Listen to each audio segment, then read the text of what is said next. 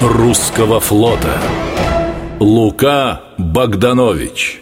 Победа, Диана, Легкий, Меркурий. Вот корабли, на которых он служил, а некоторыми командовал лично.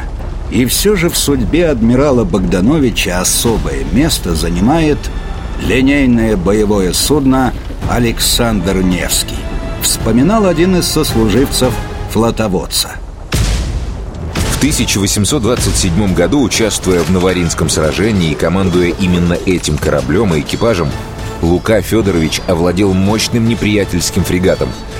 Что ж, поистине замечательная Виктория.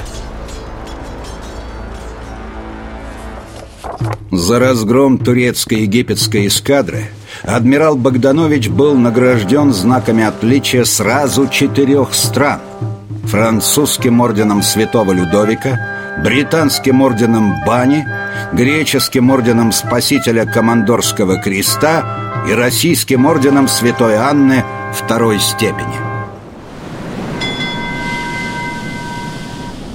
Он единственный из белорусов, служивших в российском императорском флоте, кто был удостоен высшего военно-морского звания «полный адмирал».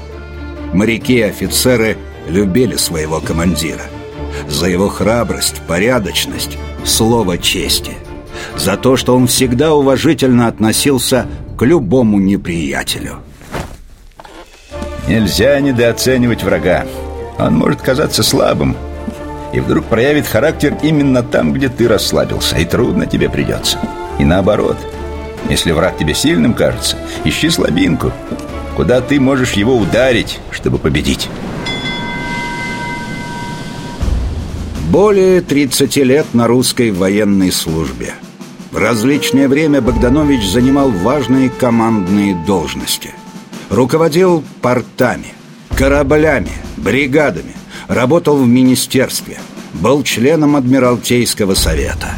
Вспоминал один из современников флотоводца. Это был, что называется, человек моря – его постоянно тянуло, если так можно сказать, в живые волны, туда, где морской простор, уходящий до самого горизонта.